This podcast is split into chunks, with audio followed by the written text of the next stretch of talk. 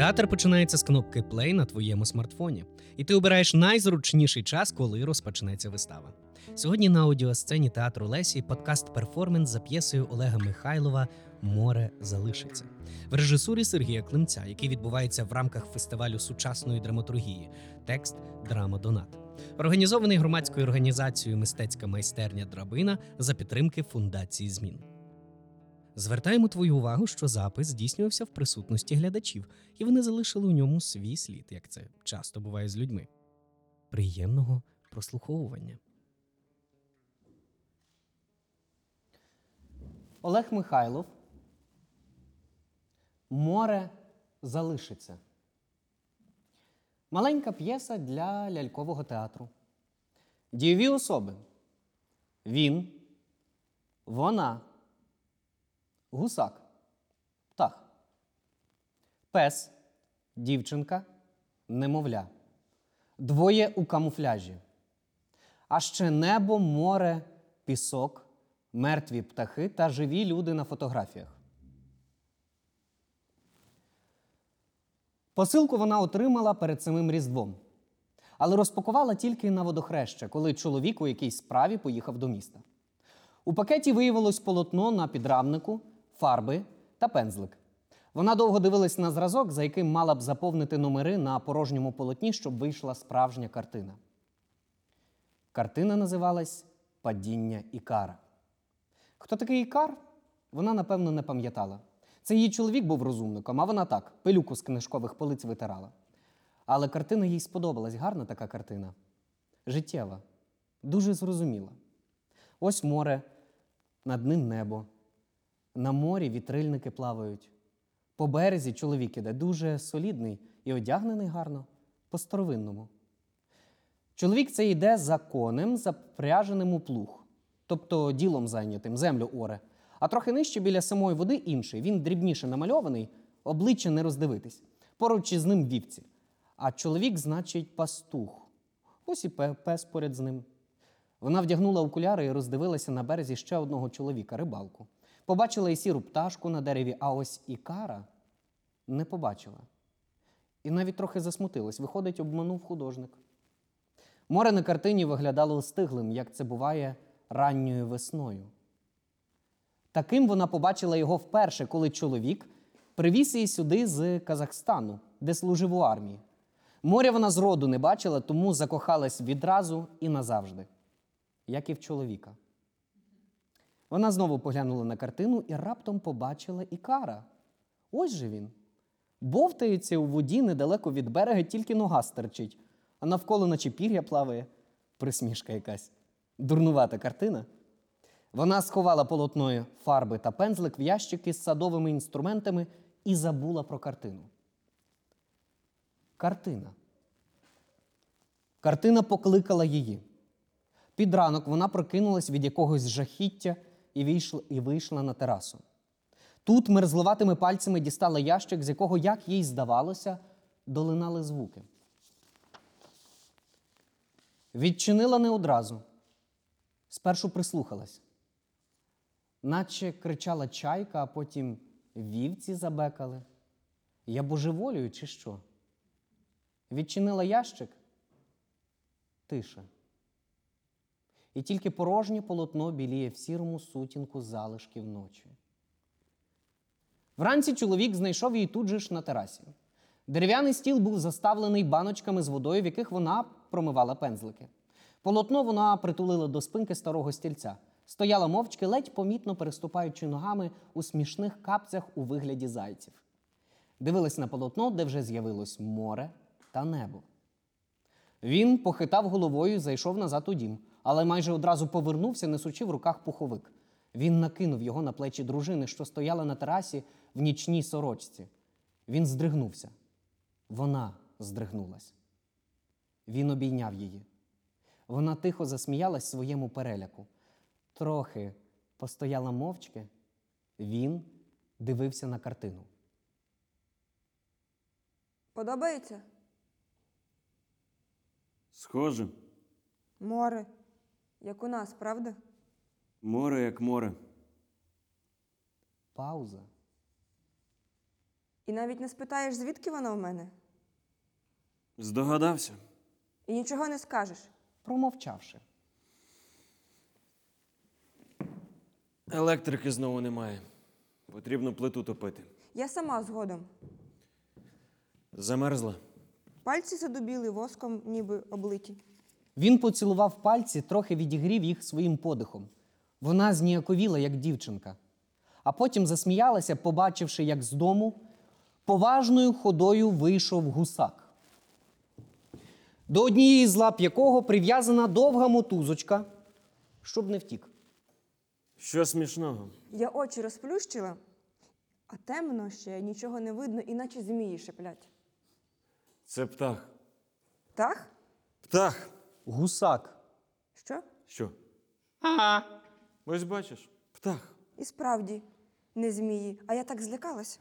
Гусак махає крилами і злітає на стіл, опинившись серед баночок з різнобарвною від фарб водою. Опускає дзьоб в одну з них, але вода в ній замерзла, і дзьоб гусака стукає об лід. Те ж саме в другій банці і в третій гусак здивований. Чого тобі треба? Він хоче пити. Пити. Мовчання. Набрид він мені, треба з ним щось вирішити. Тихіше, не варто при ньому. Гусак насторожено крутить головою, дивлячись то на нього, то на неї. Вона щось говорить чоловікові жестовою мовою. Він відповідає. Пауза. Треба ж, ти пам'ятаєш. А чого б я мала забути? Батько помер 15 років тому, з того часу жестами ми не розмовляли. І дарма це гарно. Помовчала. Не любив він мене. Хто? Батько твій. Суворий був і мене з братами жорстко виховував. А ти була іншою. Ось і побоювався. Чого? Що кинеш мене? І що? Кинула? Тебе це не стосується. Дай нам спокійно поговорити. Не кричи на нього. А чого він починає?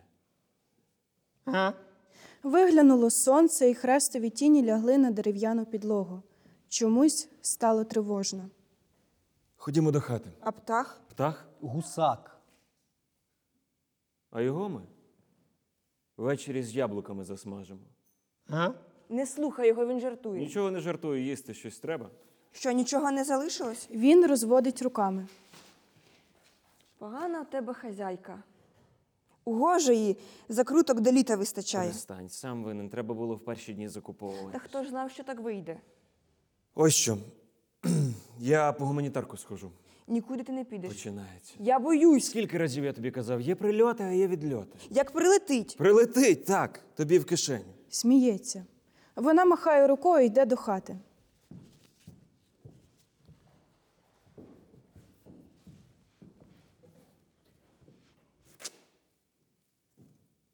Ну що, Що? час. А ти як думав? Скільки ми можемо тебе годувати? У нас самих ані крихти.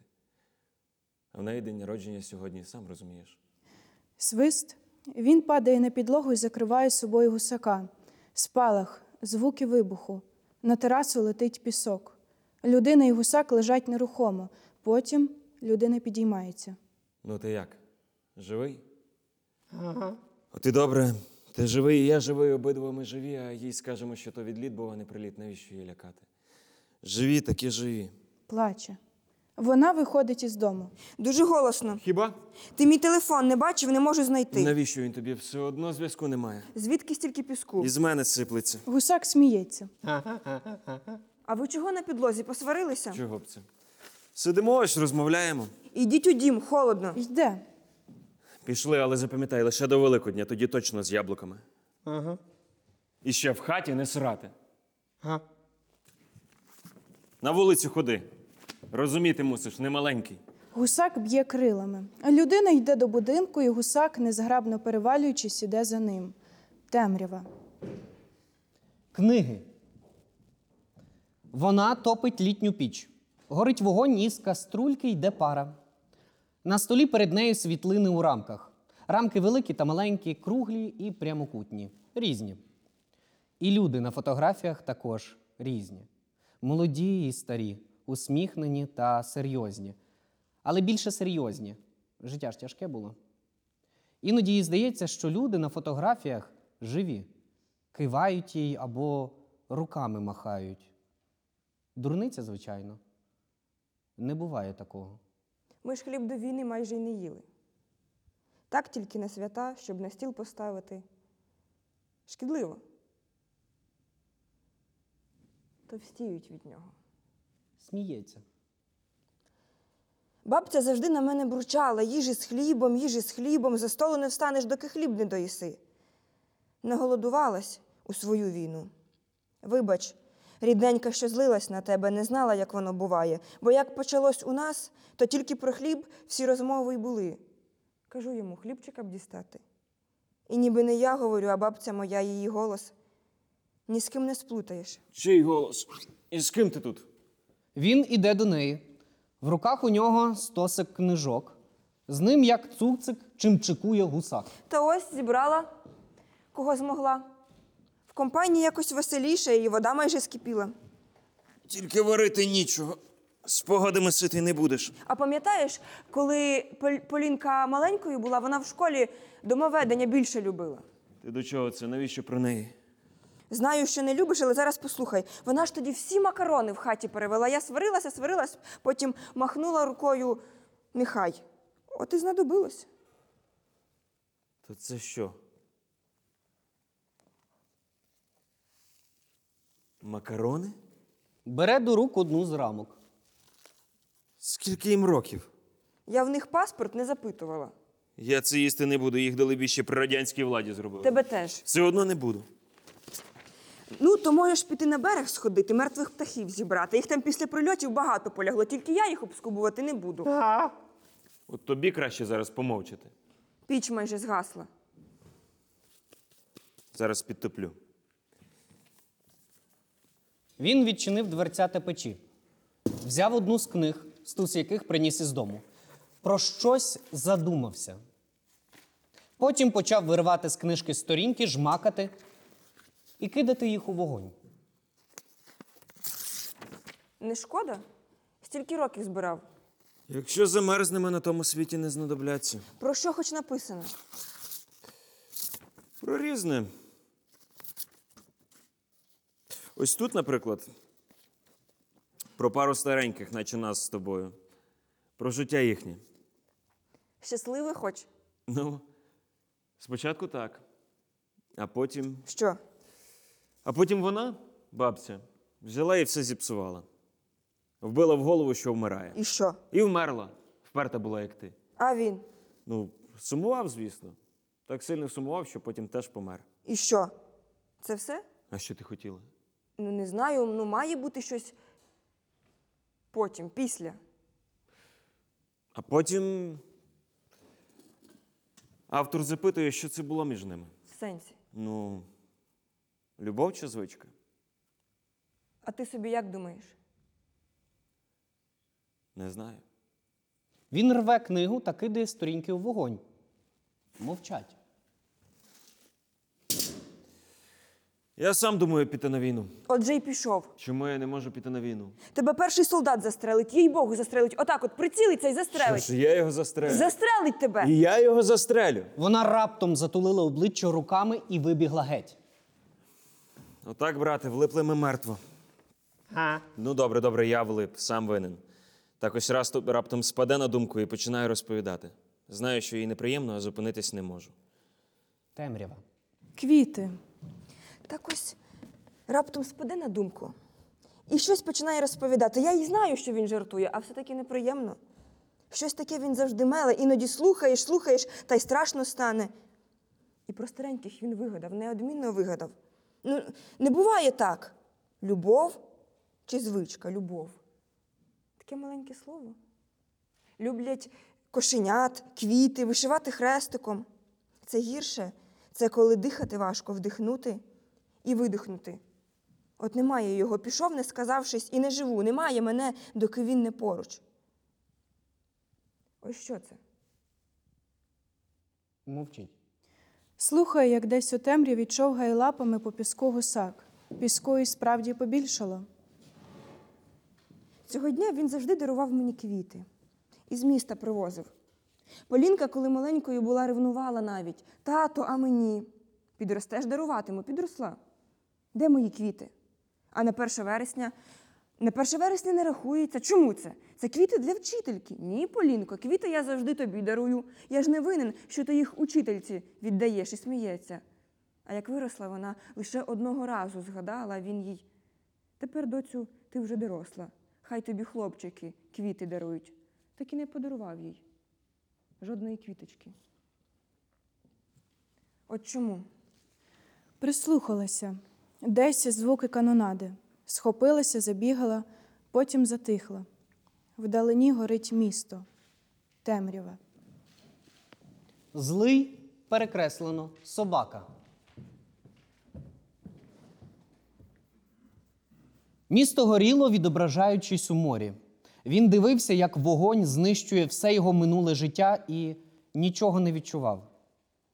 Як соляний стоп, на який перетворилась дружина Лота, коли обернулася, незважаючи на заборону ангела. Величезними зусиллями він змусив себе відвести очі і зробив перший крок від хвіртки дому. Ноги слухались погано, скрипів пісок. Дорогою траплялись йому мертві птахи, насмерть углушені вибухами. Він обходив їх.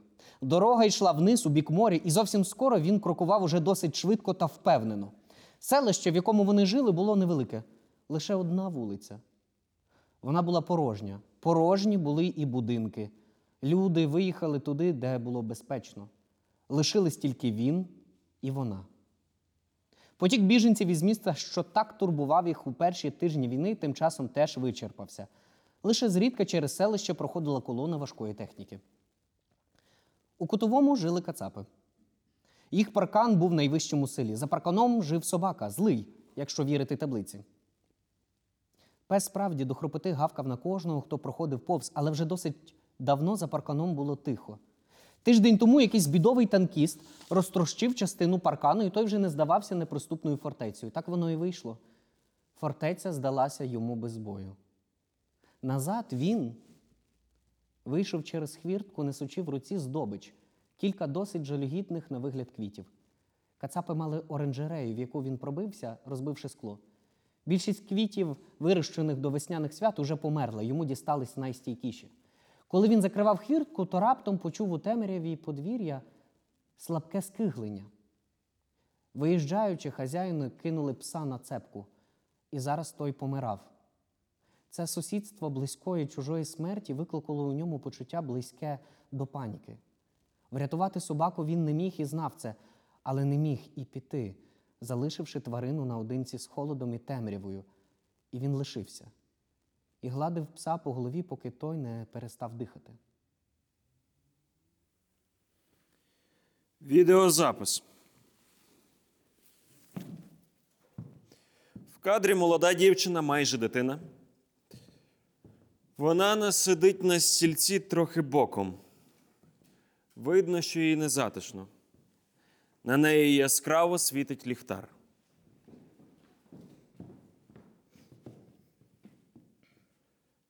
Чоловічий голос за кадром. Запитайте її, вона може говорити? Обличчя дівчинки напружується, вона дивиться кудись в камеру. Потім щось коротко відповідає жестовою мовою. Жіночий голос. Так, все в порядку.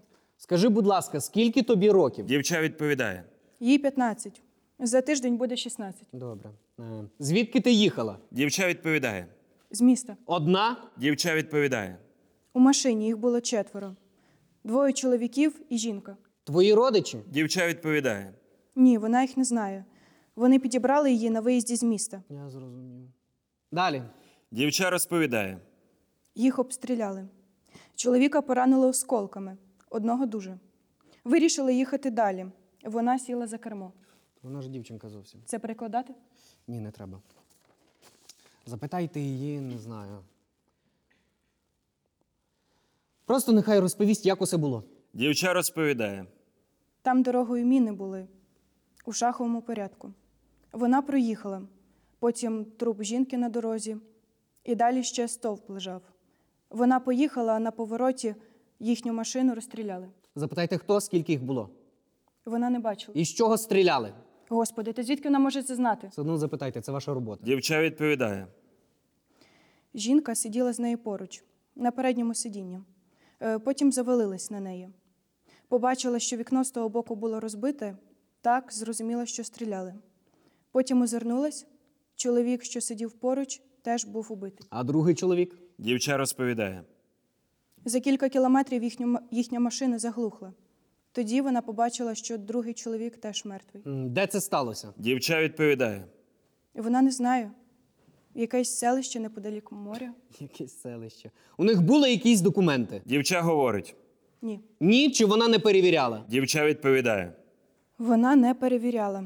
Трупи обшукував чоловік. Який чоловік? Та що ж по одному слову доводиться витягувати? А ви навіщо на неї кричите? Дівчинка стільки пережила. Вона все одно нас не чує. Але вона не сліпа. Так, так. Вибачте. Дівча щось говорить. То був літній чоловік із селища. Їй пощастило, він знав жестову мову. Вона йому все розповіла. Він витяг трупи, потім вона допомогла йому їх поховати. На могилу вони поклали номерний знак автомобіля, щоб потім ви змогли їх знайти і розпізнати. Мовчання.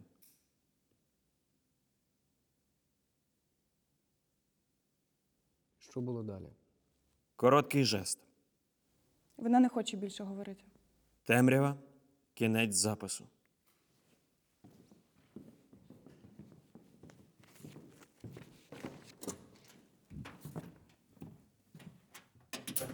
Пісок. Пісок уже скрізь. Здається, що він просочився крізь стіни або сиплеться зі стелі. Великий обідній стіл стоїть просто на піску. Жінка розставляє на ньому святкові тарілки. І вони відразу наповнюються піском. І з цією хатою явно щось відбувається. І з жінкою теж.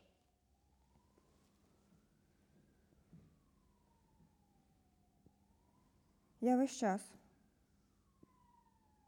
ходжу і про щось думаю. Про щось дивне і страшне. Мовчати. Далі. І ніяк не можу забути того дня. Прокинулась від того, що зі стіни впала світлина. Наша з ним весільна. Потім гусак розбив горщик із квітами. З нього посипалася земля впереміші з піском. І було того дня ще щось. Щось ще. Не пам'ятаю. Здається, я сказала йому, що пішла по гуманітарку. Він перевірив, чи я взяла телефон. Далі нічого. Натомість сон той пам'ятаю дуже добре. Мені снилося, що я вмираю. Просто лежу на піску із заплющеними очима. І ось уже місяць минув, а він усе чекає, що я прокинусь, і не знає, що я померла. Гусак раптом зашипів і забив крилами. Хто там?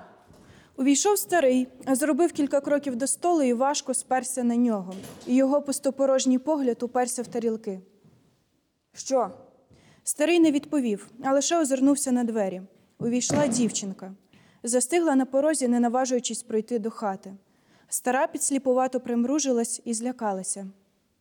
Поліна? Дурниці не кажи. Дівча зробила крок на світло, і стара побачила, що помилилась. Сідайте їсти, поки тепле. Вона тебе не чує. Старий обертається до дівчинки і щось говорить жестовою мовою. Дівча йде до столу, і стара з подивом дивиться на її спину. Це не полотняна сумка, це слінг. Дівча дбайливо дістає з нього немовля, сідає, тримаючи дитину на руках. Немовля спить. Потрібно, щоб вона поїла. Макарони в кастрюльці. Старий приносить з плити каструльку і ставить перед дівчинкою. Хтось має потримати дитину. Візьми ти, в мене руки тремтять. Старий простягає руки до немовляти, і дівчинка з побоюванням віддає його. Дівча щось запитує старого жестами, він киває у відповідь. Дівча відкриває каструльку і жадібно їсть макарони руками. Стара підходить, дивиться на немовля. Одна? З дитиною? Решта загинула, вона везла мерців і не знала про це. Везла? Їхня машина теж померла. Куля потрапила до акумулятора, виїхати ми не зможемо. Нам нічим буде їх годувати. А птах? Так? Птах. Ага. Немовля прокинулося і з- і заплакало. Ну от, налякав немовля. Дівча витерла руки об свою кофту і простягла руки до дитини. Старий неохоче повернув їй немовля. І тут сталося те, на що старий і стара ніяк не очікували. Дівчина розстебнула кофту і дістала груди, і немовля тут же до неї присмокталося. Старий відвернувся, а стара все ніяк не могла відвести очей від матері та немовляти. Господи, скільки їй років, вона ж сама дитина. Мовчання. Вранці вони підуть, я скажу їй. Ні, не скажеш. З глузду з'їхала, нам самим їсти нема чого. А птах? Птах? Так, птах. Та помовчте. Його надовго не вистачить і що потім. Куди вони підуть? Кудись по дорозі, подалі звідсіль, тут вони точно не залишаться. Тоді я піду з ними. От як, значить, кинеш мене, батько мав рацію, колись ти мене кинеш. Ще він часто згадував історію про глухого. Глухий нічого не знав про музику, а потім побачив танці на весіллі і подумав, що всі збожеволіли. Цей глухий ти. Старий іде до дверей. Де мій телефон? Куди ти сховав мій телефон? Але старий навіть не озирнувся, так і пішов. Темрява. Море. Цієї ночі вона малювала. Прокинулась серед ночі, наче щось її розбудило, перевірила сина, що спав. І босоніж вийшла на терасу, дивуючись, звідки в цьому старому будинку стільки піску. Вона не чула, як невдоволено зашипів їй услід потривожений гусак. Не чула кононади, звук якої став тепер набагато ближчим. Картина чекала на неї. І вона стала малювати, хоча не вміла. Але що тут уміти? Все ж і так ясно. Ось небо, ось море, ось місто вдалечині, а у місті люди. Вона не стала малювати обличчя. Навіщо? Вона пам'ятала кожного з них, усіх, хто залишився у місті, залишився назавжди. Було таке місто біля моря, тепер його нема. Море залишилося, а міста нема. Це важко зрозуміти. Але ж так буває. Міста немає. І людей, які в ньому жили, теж немає. Але вони були. І доки живе хтось, хто їх пам'ятає, вони залишаться. І небо також залишиться. І море. Море залишиться. Небо. Небо не хотіло світлішати, відмовлялося. Стара дивилась на картину. Гусак теж був тут, просто так, за компанію. Вони з усоком стояли і дивились на картину. З дому вийшов старий. В руках у нього, був зі... в руках у нього були зім'яті квіти. Де вона? Хто? Дівчина. Звідки мені знати? В хаті їх немає. Невже пішли? Куди темінь така небо не хоче світлішати, відмовляється. У неї телефон начебто був, там ліхтарик. Я пішла їх шукати і вперше в житті заблукала в нашому саду, уявляєш? Не змогла знайти дорогу. Гусак. Потім мене покликав. Злякалась, мабуть. Ні, не встигла. Я побачила це. І стара показала на картину. Старий підійшов, подивився, але нічого не зрозумів. Що побачила? Картину. Вона її домалювала. Сама від себе. Старий дивиться. Бачиш? Хто всі ці люди? Не знаю. Але ця жінка у чорній хусті це ж я. Не вигадую, у неї навіть обличчя немає. Це я, ну невже ти не бачиш? Гаразд, нащо токмачити? Ну, Гаразд, це ти, що далі? Ти маєш піти за ними, повернути їх із малюком. Якщо вони пішли вночі, мені не наздогнати, та й навіщо? Я їх не гнав, самі пішли. Ти про Поліну з дитиною так само казав, самі, мовляв, пішли, і полотном дорога. Про полотно я нічого не говорю. Неважливо, поверни їх. Вам треба поговорити. Я знаю, я відчуваю. Про що мені з нею говорити? Я ж її навіть не знаю. З Поліною, з донькою. Стільки років минуло, час. Мовчання. Піду на дорогу, подивлюсь. Раптом недалеко відійшли, у темряві далеко не відійдеш. Мовчання. Ці квіти тобі. Стара мовчить. Старий з досадою кидає квіти на пісок, іде. Гусак іде до квітів і щіпає їх дзьобом. Киш. Це моє, моє. А? Стара підняла квіти і розправила прим'яті пуп'янки та листя. По обличчю потекли сльози. І одразу навкруги ніби стало світліше. Раптом з'явилися фарби, звуки. Це на мить зазирнуло до неї її минуле. Зазирнуло та зникло. Нічого не залишилося. Мертві птахи. Вона не чує, як кричить гусак, не бачить, як гусак б'є крилами, попереджаючи про небезпеку. Адже небезпека ось вона, зовсім поруч. Двоє в камуфляжі із білими пов'язками тягнуть старого. В руках у цих двох автомати. Вони кидають старого на пісок, старий незграбно падає. Намагається підвестися, але одна з істот у камуфляжі наступає на старого ногою. Лежи, мовляв, не рипайся. Другий у цей час розпочинає обшук будинку. Їжа, випивка, гроші, прикраси все згодиться. Але нічого цього в будинку немає. І це дуже злить істот у камуфляжі. На пісок летить посуд, фотографії, вміст коробок. Перший, залишивши, залишивши старого, підходить до картини, дивиться, потім скидає картину на пісок і топче чоботом. Ні. кричить стара.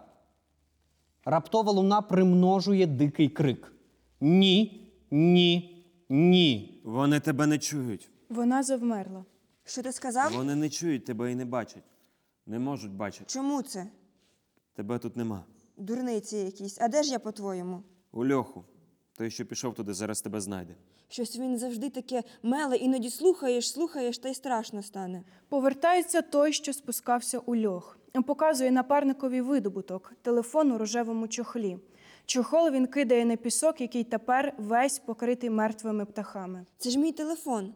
Звідки в нього мій телефон? Старий мовчить. Піду подивлюсь. Не ходи, не треба. Не розумію. Я сам не знаю, я не розумію, як це вийшло. Того дня ти сказала, що підеш у місто за гуманітаркою. Я знав, що по дорозі ти подзвониш Поліні. Ти завжди їй дзвониш, коли мене немає поруч. Я пішов за тобою, тому що, тому що ну скільки ще може тривати мовчання? Треба поговорити, помиритися, адже не чужі люди. Скільки вже років минуло, а завтра, завтра може і не бути. Стільки років, завтра ні. Ти йшла попереду, я майже тебе наздогнав, майже наздогнав, майже, майже, майже. Я вмерла? Так? Старий мовчить. Скажи, я повинна знати. Ти вмерла. Наступила на міну, не побачила її у піску. Мене відкинуло хвилею, коли прийшов до тями, навколо були мертві птахи, і ти. Лежала на піску із заплющеними очима, немов спала, і мені треба тільки тебе розбудити, але ти не прокидалась, не прокидалась. Я приніс тебе додому, поклав у льох, а вранці побачив тебе поряд із цією картиною. Чому я повернулась? Ти повернулася за мною. Зараз ці двоє вийдуть із дому і вб'ють мене, і ми знову будемо разом. Ні, ні, ти неправильно все вигадав. Ні, ні, ні. Але чому? А птах? Птах? Так, птах. А? Не хочу, щоб і він помирав, не хочу, щоб ти вмирав. Нехай ніхто не вмирає. Дурна моя дівчинка, так не буває. Згадала, я згадала. Останнє, про що я тоді подумала. Нехай він ще раз мене так назве. Дурна моя дівчинка.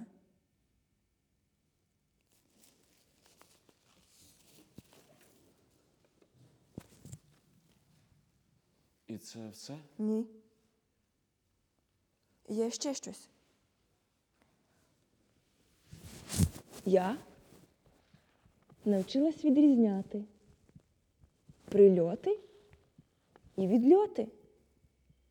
Ось це ось приліт. Що? Лягай!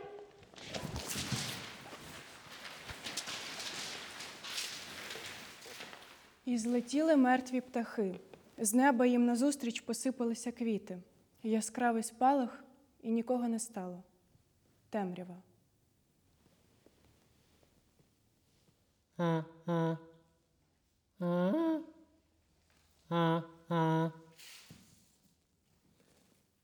Та живий я, живий. Кінець.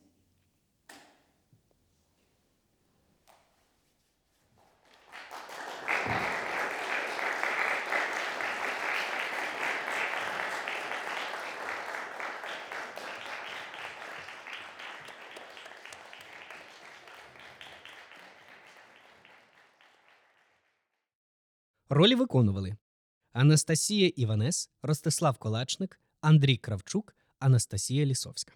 Поаплодувати акторам і акторкам можна, розказавши про нас своїм друзям в соцмережах. Почуємося у наступних епізодах.